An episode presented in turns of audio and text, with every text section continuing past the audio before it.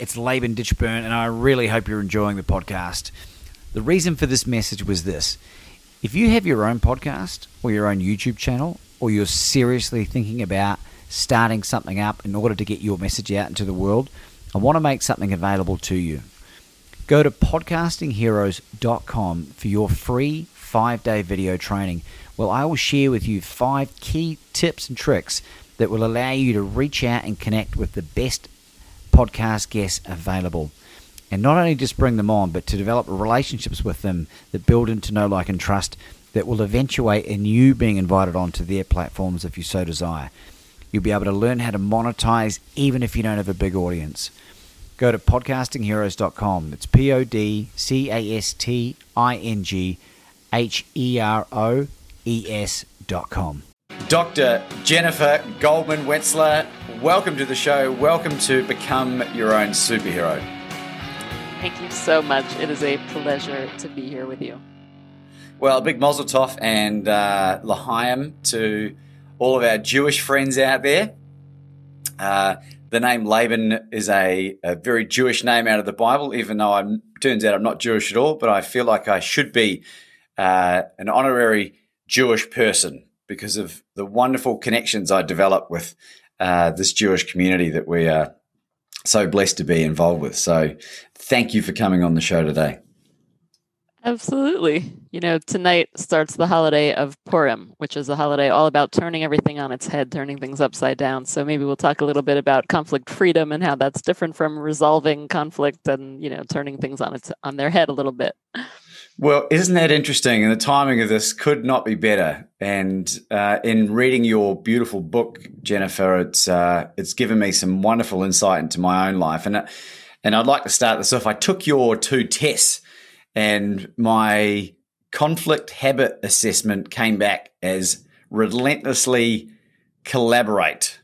And I wondered if you might be able to explain to our beautiful audience what the heck that means.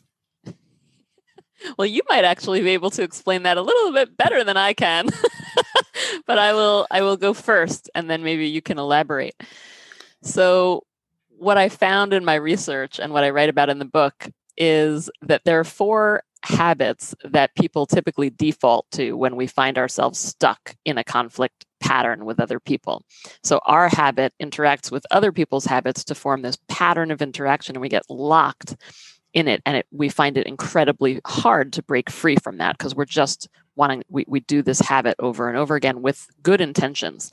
So relentlessly collaborate is all about the habit of relentlessly seeking to collaborate with other people.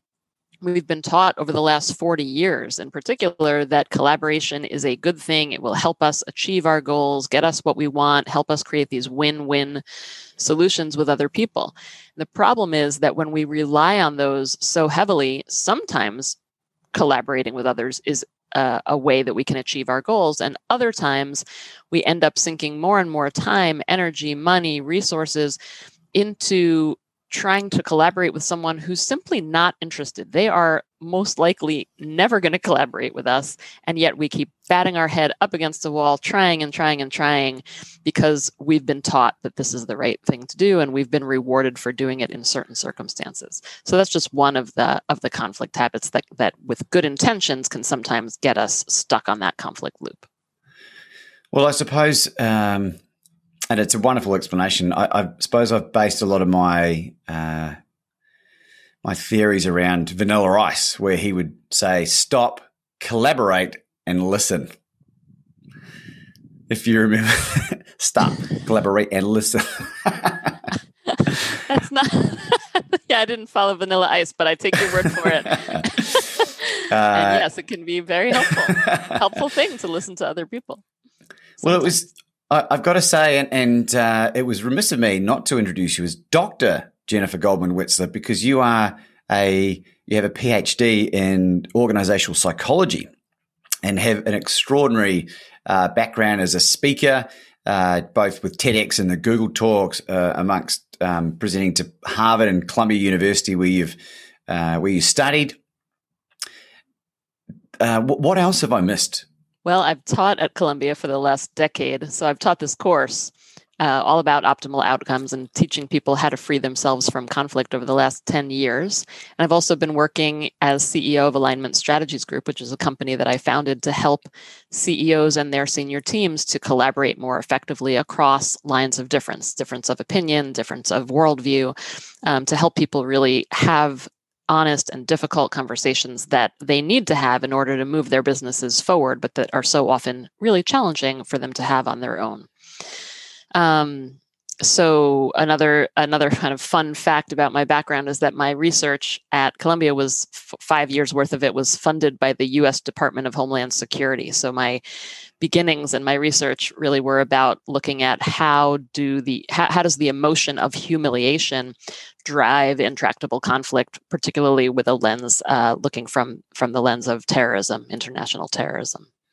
Which I found so fascinating and reminded me of, is it Chris Voss, who I know that you're connected to on LinkedIn, who's the former FBI negotiation expert. And I've got Derek Ardern coming in from the UK, who's like another negotiation expert, a friend of Patricia Fripp. I'm not sure whether you know that name as well.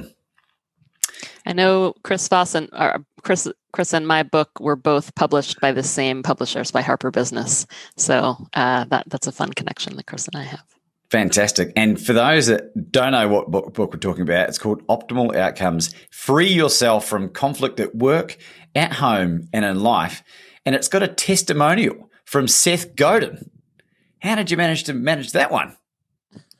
Are you friends with Seth? Yes. Seth lives in my town and is also former business partners with my agent, my book agent. And friends with many of my friends. And I run past his house every day on my daily run. And so have gotten to know him a bit over the years. And he was kind enough to read the book and offer a beautiful assessment and testimonial. Well, it's really good, Jennifer. And I found my relationship with Bob and Sally, it really pissed me off. Is what I experienced when I was observing their story and I know it's not their real names, but they are based on real people, if I'm not mistaken. Yes, absolutely. Yes. Tell me what pissed you off about them and their relationship. So this is a really great question. I'm really glad you asked this. What pissed me off is I have become quite ruthless, I think is probably a good way to describe how what I allow in my life in terms of the people. I understand that it's really important who you surround yourself with, and you become like the sum parts of who you surround yourself with. And some people that are intolerable or have become intolerable or just totally misaligned with core fundamental values, I've just made a very brave decision in many cases just to exit them out of my life. And it's not that I'm sending them a Dear John letter. It's just that I just no longer have anything to do with them. And I found that the way that Bob approached his negotiation or his efforts with Sally was very immature, and I just wish he had the balls to say what he meant and deliver it in a way that would have got a much better outcome. And I'm just keen to hear your thoughts on that. Well, first of all, I appreciate your honesty. I am sure you are not alone in feeling pissed off at Bob for how he related to Sally. And I can assure you also from having worked with Bob directly in real life, it was not easy for him to face up to his, what you're calling immaturity, what he would call, these were things that he had struggled with his whole entire life, his whole adult life, or at least or probably his whole life, but only was kind of in the background, unconsciously aware of for his adult life. And so I think what I would say to you about this is that each of us has a Bob within us, where there are parts of who we are, parts of our personality that we're not proud of, that can almost feel beyond our control to some degree, that we act in these ways that we don't mean to, and yet we get in our own way. And what this methodology is really all about is helping us take a clear look in the mirror as uncomfortable as that can sometimes be, and become aware of the choices that we're making, the ways that we perpetuate that conflict loop, yet we'll blame it on other people as if it has nothing to do with us, as if we are not on that conflict loop with the other person or people involved. So helping us look in that mirror, and as a result of being able to come face to face with our true selves in reality, to choose to do something different, to get off that conflict loop. Yeah, it is, 'cause I think maybe it agitated me because it revealed some truths about me. Like what?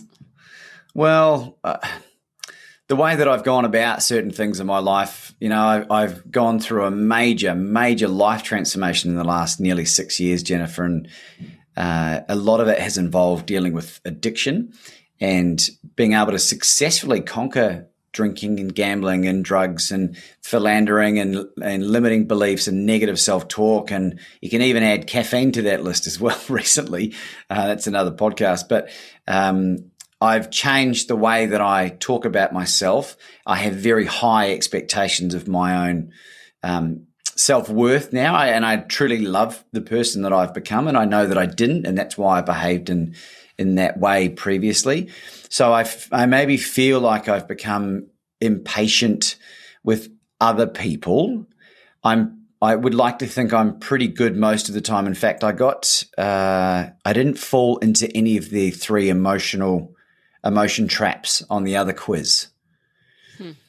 But I just wonder, from your observations in this short amount of time we've spent together, is there any blindingly obvious outcomes that you think I might have missed for myself? Well, I think I'd need to get to know you a little bit better. I think I'm glad that you took the assessments online, because they can really give you the feedback that could be useful to you, to each one of us. Sometimes people, just in knowing what the 4 habits are or what the 3 emotional traps are, can say right off the bat, oh yes, knee-jerk reaction, that's mine. Or, oh yes, relentlessly collaborate, I totally do that. And other times it can be useful to go online, take the quiz, and find out, you know, in 7 minutes, which one of these is the one that, you know, which trap you fall into or which habit is yours. But I think it can be, if you and I knew each other slightly better, it would be easier for me to say. But I think, you know, the quizzes will reflect the reality that, you know, of how you answer, based on how you answer the questions. Well, yeah, and I have thrown you under the bus there, because we've literally only known each other for less than half an hour. So despite a few emails back and forth. But in terms of your upbringing, Jennifer, would you be so kind to explain a little bit about how you came to be involved in this through your own adversity? Yeah.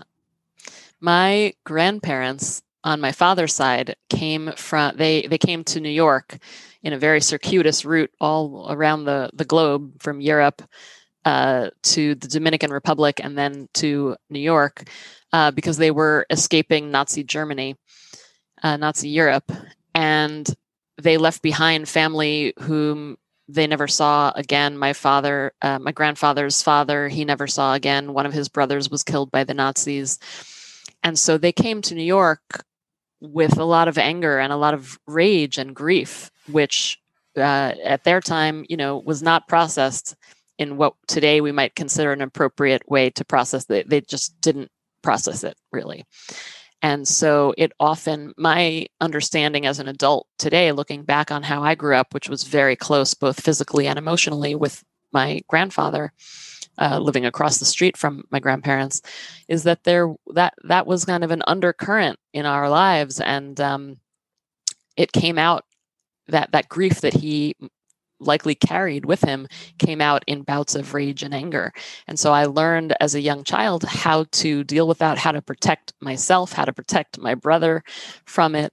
And, you know, it was present in my own family, my nuclear family as well. It kind of got carried down through my father and I myself. And I write about this honestly in the book as well, that anger is something that I personally struggle with I get angry, you know, my anger can get triggered very easily. That knee-jerk reaction of anger and blaming others is just something that kind of feels hardwired for me. And so I've done a lot of work over my lifetime to learn how to deal with it effectively, manage it both internally inside of my own self, and then also in my relationships with other people. And so that was on one side of my family. And then the other side was my grandma Florence, who was my mom's mom. And we would every Sunday get in the car and go from our little red brick building in the Bronx, drive in the car to Connecticut to go visit my aunt and uncle on my mom's side. And my grandma Florence would sit in the middle of me and my brother in the back seat. And inevitably, there would be just fighting every which way in the car, you know, parents and me and my brother yelling at each other and screaming. And my grandma Florence would just say in her little Yiddish way, "Sha, sha." And suddenly there would be quiet. And then she would tell us a story about a boy named Blossom. Whatever happened to us that day also miraculously happened to happen to Blossom. And she would calm us all down. And so I think it was really the juxtaposition of dealing with the anger and the sadness and the rage on one side of my family, and then having this conflict whisperer in my grandma Florence on the other side, that enabled me to then learn how to become that for my family and for my clients now as well, in my own life and for myself. I find this so interesting, Jennifer, and because a lot of what you're talking about, I suppose effectively is a coping mechanism that we as children develop in order to exist. And a keen area of interest for me is understanding childhood trauma, which I've spoken about publicly on here a lot, and which for me was nothing more innocuous than divorce. And I had two parents that were doing the best they could with the tools they had available, but they were ill-equipped to look after themselves emotionally in many ways, let alone their children. And so part of this healing process has been me learning and understanding what went on so that I can sort of reverse engineer it and deal with it from there. And I'm very excited. I've got a guest coming up, Dr. Robert Glover, who wrote a book, No More Mr. Nice Guy. I'm not sure if you're familiar with that. It's a book that really helped change my life after a breakup with an ex-girlfriend of mine whose feelings I really hurt. It's all about boundary setting and it was all to do with learned behavior of a lot of the same type of stuff that you're explaining, you know, from a legacy of the most horrendous trauma from Nazi Europe and how horrendous that must have been, having to uproot your whole life, leave behind, you know, family that they never saw again, and then build a new life from scratch in a country where at times they weren't that well received. Mm-hmm. Mm-hmm. Right. So, I mean, I think you've done extraordinarily well, and I was just enjoying going through your wonderful legacy of everything that you've achieved in your life. And I mean, you should be so incredibly proud, and I hope you are. And this book kept me engaged because the stories petered out throughout the course of the book, and you tease with the what's going to happen, particularly with Bob and Sally. And I won't spoil it for the people that haven't read the book. Can you explain to me, Jennifer, how to build up my courage muscle? Yeah, absolutely. Well, as you can imagine, looking at yourself in the mirror can sometimes be a wonderful experience and can sometimes be a kind of difficult experience for many of us who, when we look in the mirror, figuratively speaking, and we see someone who's been behaving in ways that have caused us to be stuck in conflict with other people, we can end up feeling really uncomfortable when we see what we have been perpetuating for ourselves in ways that were unintentional, unconscious. And so once we realize that, we have this opportunity to change. But as I'm sure you and I and your listeners know, change can sometimes be very challenging. And so what it really requires is the ability to know that anytime you're going to change, it's likely to feel uncomfortable. And when it does, when you feel that feeling of discomfort, that's how you know that you're on the right path. Because if you didn't feel uncomfortable, you're probably not actually making an effort to change. So when you feel that feeling of discomfort and I can't take this anymore, that's how you know you're on the right path. And, you know, I talk about the relationship between fear and courage. So that discomfort feeling can bring up a feeling of fear of, if I do this, I'm going to leave behind this way of life that's been easy. Or, you know, if I do this, what if the other person responds in a way that I really don't want them to? Or if I do this, any number of things could happen. And so what I'd say about courage and fear is that you can't actually have, they're symbiotic. You can't actually have courage without first experiencing the fear, and that the courage kind of blossoms out of the fear. So it's not a bad thing to feel fearful. It means that you're on the right track again. And, you know, I talk about building courage muscles, like going to the gym. And like, if you go to the gym and you say, I want to, you know, get stronger, you got to lift up that 25-pound weight or 50-pound weight or 100-pound, you know, you just keep on kind of upping the weight and keep on going back to that gym and lifting those weights. And it's the same thing with courage. The more you do it, the more courageous you get. And it can be really this virtuous cycle. Yeah, it's brilliant advice, Jennifer. And one area of my life that I've noticed has improved exponentially, particularly in the last 3 or 4 years, is an ability to own all of my failings. And I use that term just as a descriptive word only, not anything I truly think about myself. And that the power of that vulnerability allows me to develop really fast and deep connections with a lot of people. And so in terms of conflict resolution, I feel like when they've seen that I've exposed my vulnerabilities, they feel a lot more comfortable and end up giving me the real reason why they might be unsure or upset about something. What are your thoughts on that? Well, there's a concept in negotiation theory that talks about reciprocity. It's a very simple word and simple idea, which is just that really describes what you just said, that when you make yourself vulnerable, I think I heard you say, when I make myself vulnerable, other people make themselves vulnerable as well, or they're more likely to. And that can enable us to have a deeper connection with each other than we might otherwise have. And again, it, you know, can take courage to be the first one to go and to put yourself out there and be vulnerable. But as you found, so often when you do that, it can enable the same kind of response from other people in kind. You know, when I talk about this idea of this pattern breaking path, that when you're stuck on a conflict loop and you're just going around and around and around, the main way to get yourself off is to do something pattern breaking, to break the pattern, by doing something different. And I talk about that when you surprise someone else by doing something surprisingly different, not just different, but surprisingly different, so different from what they expect that it will just jolt them off the conflict loop as well. So if you've been in a blame pattern with someone where you're, you know, like I talk about in the book, My Mom and Me, she's blaming me for not calling her enough, and I'm blaming her for being too critical of me, and just on and on and on it goes, round and round.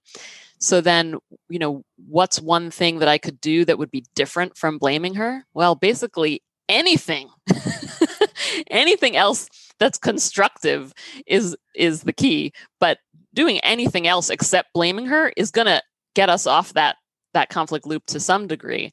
So, you know, if you talk about, well, if I had apologized, you know, that would have been surprisingly different to her. She was not used to hearing me apologize to her. She was used to hearing me yell at her.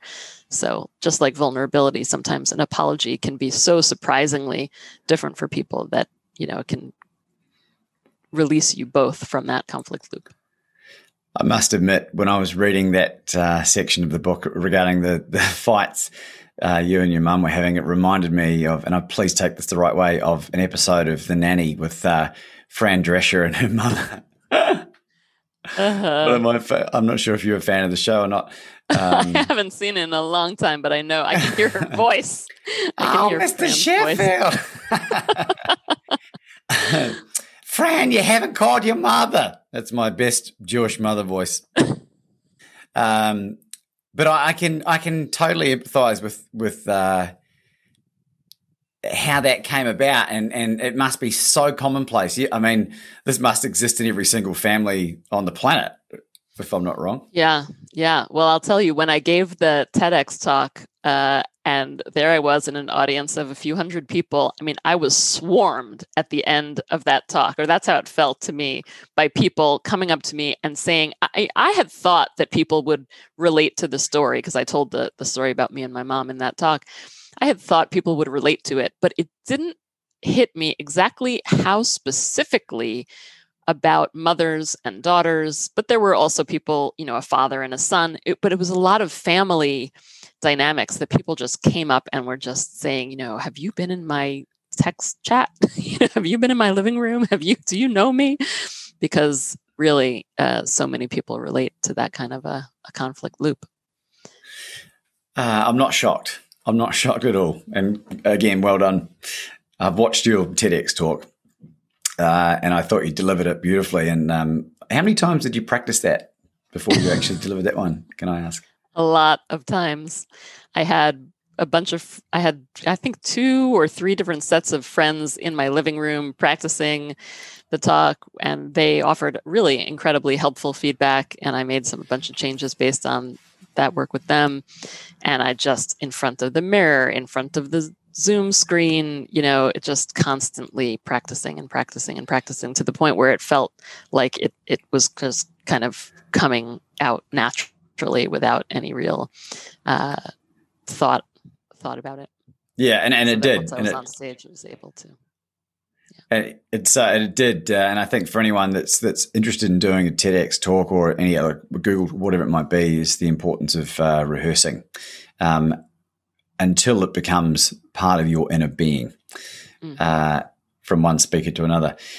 I want to share with you a really interesting statistic that I learned just the other day when I interviewed Captain Charlie Plum, who is do you know Charlie Plum at all? No.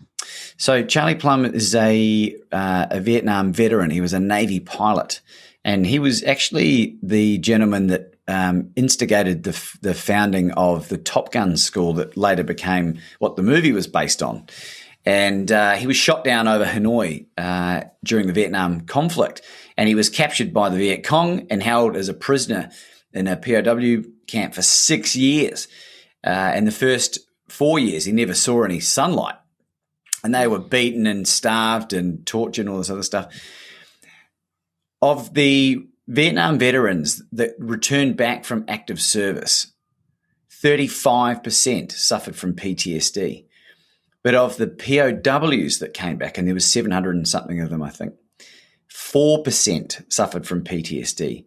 And the 4% was made up of people that had been recently captured within a few months just before the end of the conflict.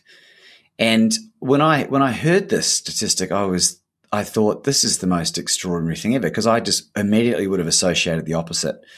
Yeah. And what Charlie was talking about was the amount of time and reflection that they had, because they had nothing but time. And you talk about in your book about pausing and the importance of pausing before you make a decision that might have otherwise been rash. Mm-hmm. Did you know about that statistic with the POWs? No, that really is mind-boggling. It's almost hard to believe. I think his hypothesis for why that statistic exists is an interesting one. Though that's mind-boggling. But pausing, is certainly a helpful thing, and is all the rage these days with meditation courses, But yes, I'm happy to talk about the role that pausing can play in helping us free ourselves from conflict. Would that be? Yeah, please do. I think this is really handy.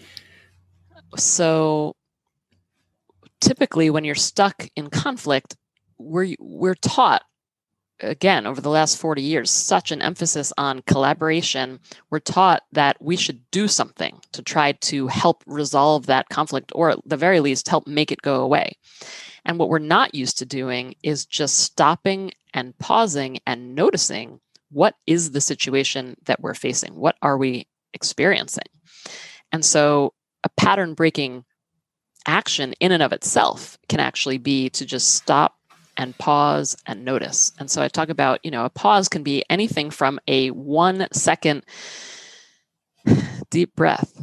And you can use that deep breath to just stop and notice what's going on physically around yourself, or you can look at what's going on inside of me. You can ask yourself, what am I feeling right now? We could even do it together right now. So just stop and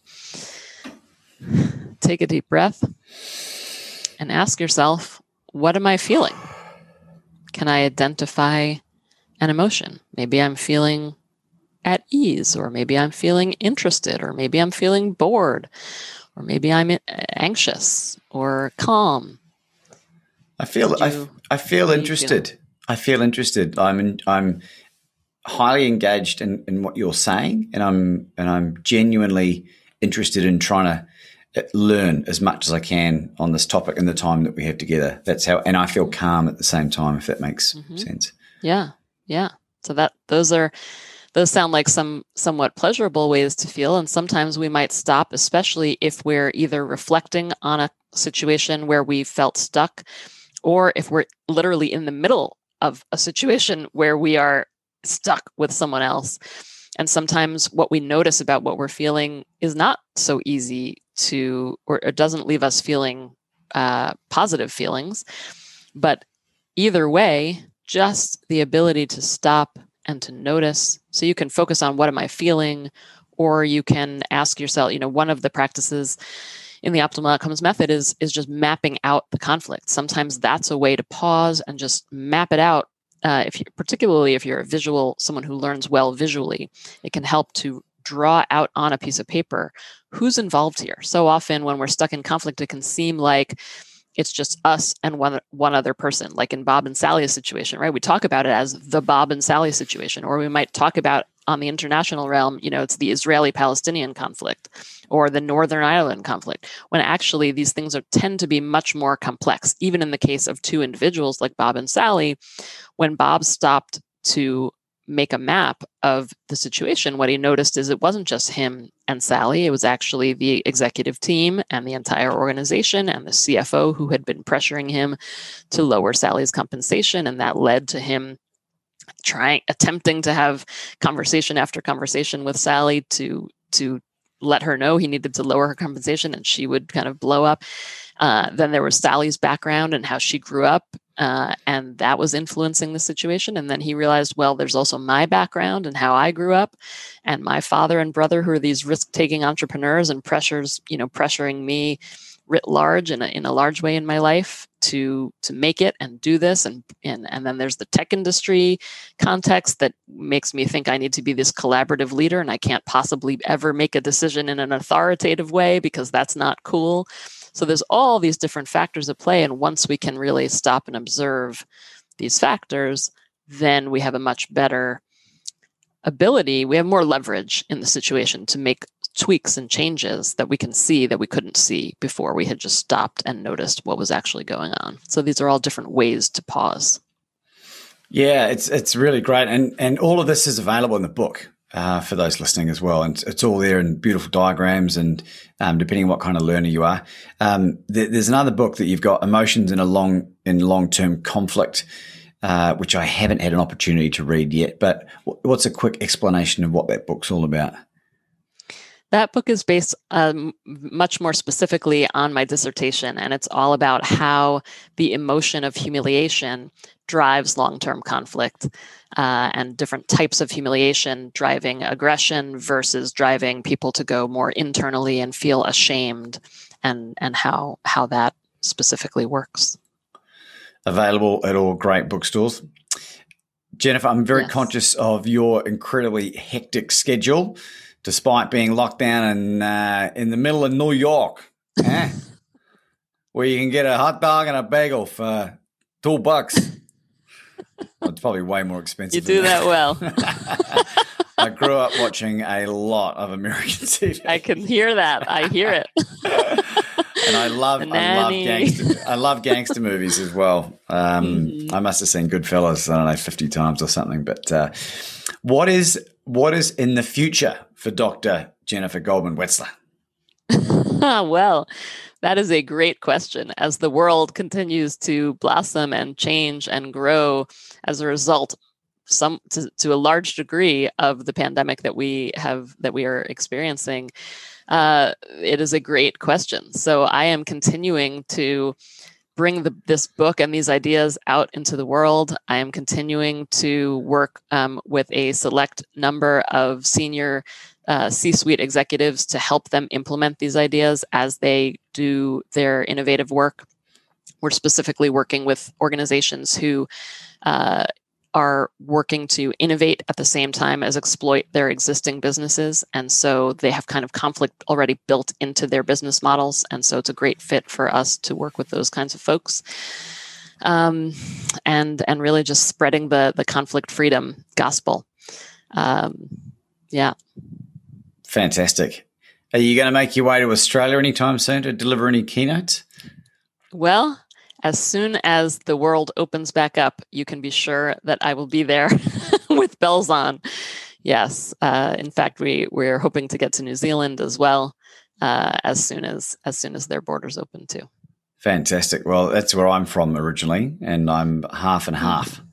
Half my life there, half my life here, give or take.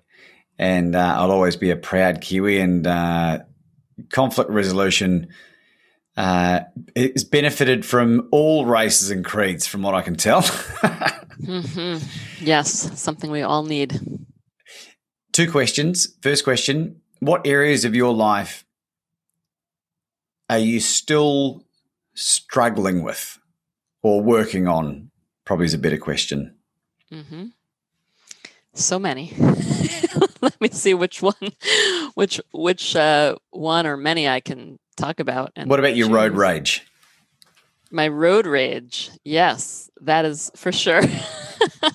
For sure one. I mean, I want to think about it honestly. There's always something that I'm struggling with and working on. I think, the book tour that I've been on, while it's been virtual for the last year, it really helped me see what it takes to get out there and not worry about exactly how things are received, but just make an offering, like offer a gift to people. And sometimes when you do that, as you well know, things are received well, and other times not so well. And so one of the things that I'm really working on is learning how to continue to just up that game, right? All the time, trying to up the game and not worry so much about exactly how it lands with other people, but know that this is the gift that I'm, these are the gifts that I'm offering, and to just leave it at that. Fantastic. And the second question is, despite all of your many years of research and understanding of conflict resolution, do you still think that there's just sometimes people out there that are dicks? What a great last question, Laban. I have been asked that question in different variations over the last year as I have brought this gift of this book to the world. I will say that's not even how I think about the world. It's kind of like this orthogonal question to me. I don't think about people who are this versus people who are that. I think about someone who might have acted unskillfully, or someone who seems a certain way to me, and that may have as much to do about my own projection on them. And so I think the more self-reflective your orientation is, the less that the world seems like that. Because what maybe it's just from my work in organizations that I do something called 360 reviews for people as part of my coaching work. And so I'll start off any engagement by interviewing people 360 degrees around a person. And, someone who can seem like a complete and utter jerk to one person can be talked about like the very best friend of another person. And I just see all the different perspectives. And so it's too easy to know that really is more, to me, that's closer to reality, but I appreciate the question. It was very loaded. I tell you what, it was very loaded. One thing I've noticed about my own behaviour, Jennifer, is that I genuinely feel, though I talk about becoming ruthless with setting clear boundaries, I have become a lot more tolerant of people, and I'm a lot more at peace with my own self. And I think that's one of the areas that you talk about in the book as well. Like, you've got to address your own demons first, really, and that will help a lot of this, because we tend to telegraph our own insecurities or our own behaviours onto other people if they're not resolved. So it's a really fascinating subject, and I know people will get a lot of help and guidance out of the material that we've shared today and in your book. Where can people find you? The best place to go is optimaloutcomesbook.com. And like the quizzes that you were talking about taking, you can go to optimaloutcomesbook.com/assessment, and you can find both of those. And there's a ton of other free resources there as well, like the map and 10 other PDFs that correspond to each of the chapters in the book. So I hope the links will be listed below. Do you have any concluding thoughts? I just hope that in this world that we're living in, that is this completely new and volatile world that is ever changing, that people really will consider this idea that whenever you feel stuck, like you're on this conflict loop and you're doing one thing and someone else is doing something else, that you're just doing them over and over again, to just stop and take a pause, take a deep breath, and ask yourself, what could I do that would be surprisingly different from what I've done before? Because the truth is, you have the power within yourself to do something different without needing the cooperation of anyone else. It doesn't matter what they do, as long as you choose to do something surprisingly different and create a new path, and in that way free yourself from conflict and achieve an optimal outcome. That is my wish and hope for people. That's a good wish. That's a good hope for people. Ladies and gentlemen, Dr. Jennifer Goldman-Wetzler. It's Laban Ditchburn, and I really hope you're enjoying the podcast. The reason for this message was this. If you have your own podcast or your own YouTube channel, or you're seriously thinking about starting something up in order to get your message out into the world, I want to make something available to you. Go to podcastingheroes.com for your free 5-day video training. Well, I will share with you 5 key tips and tricks that will allow you to reach out and connect with the best podcast guests available. And not only just bring them on, but to develop relationships with them that build into know, like, and trust that will eventuate in you being invited onto their platforms if you so desire. You'll be able to learn how to monetize even if you don't have a big audience. Go to podcastingheroes.com. It's podcastingheroes.com.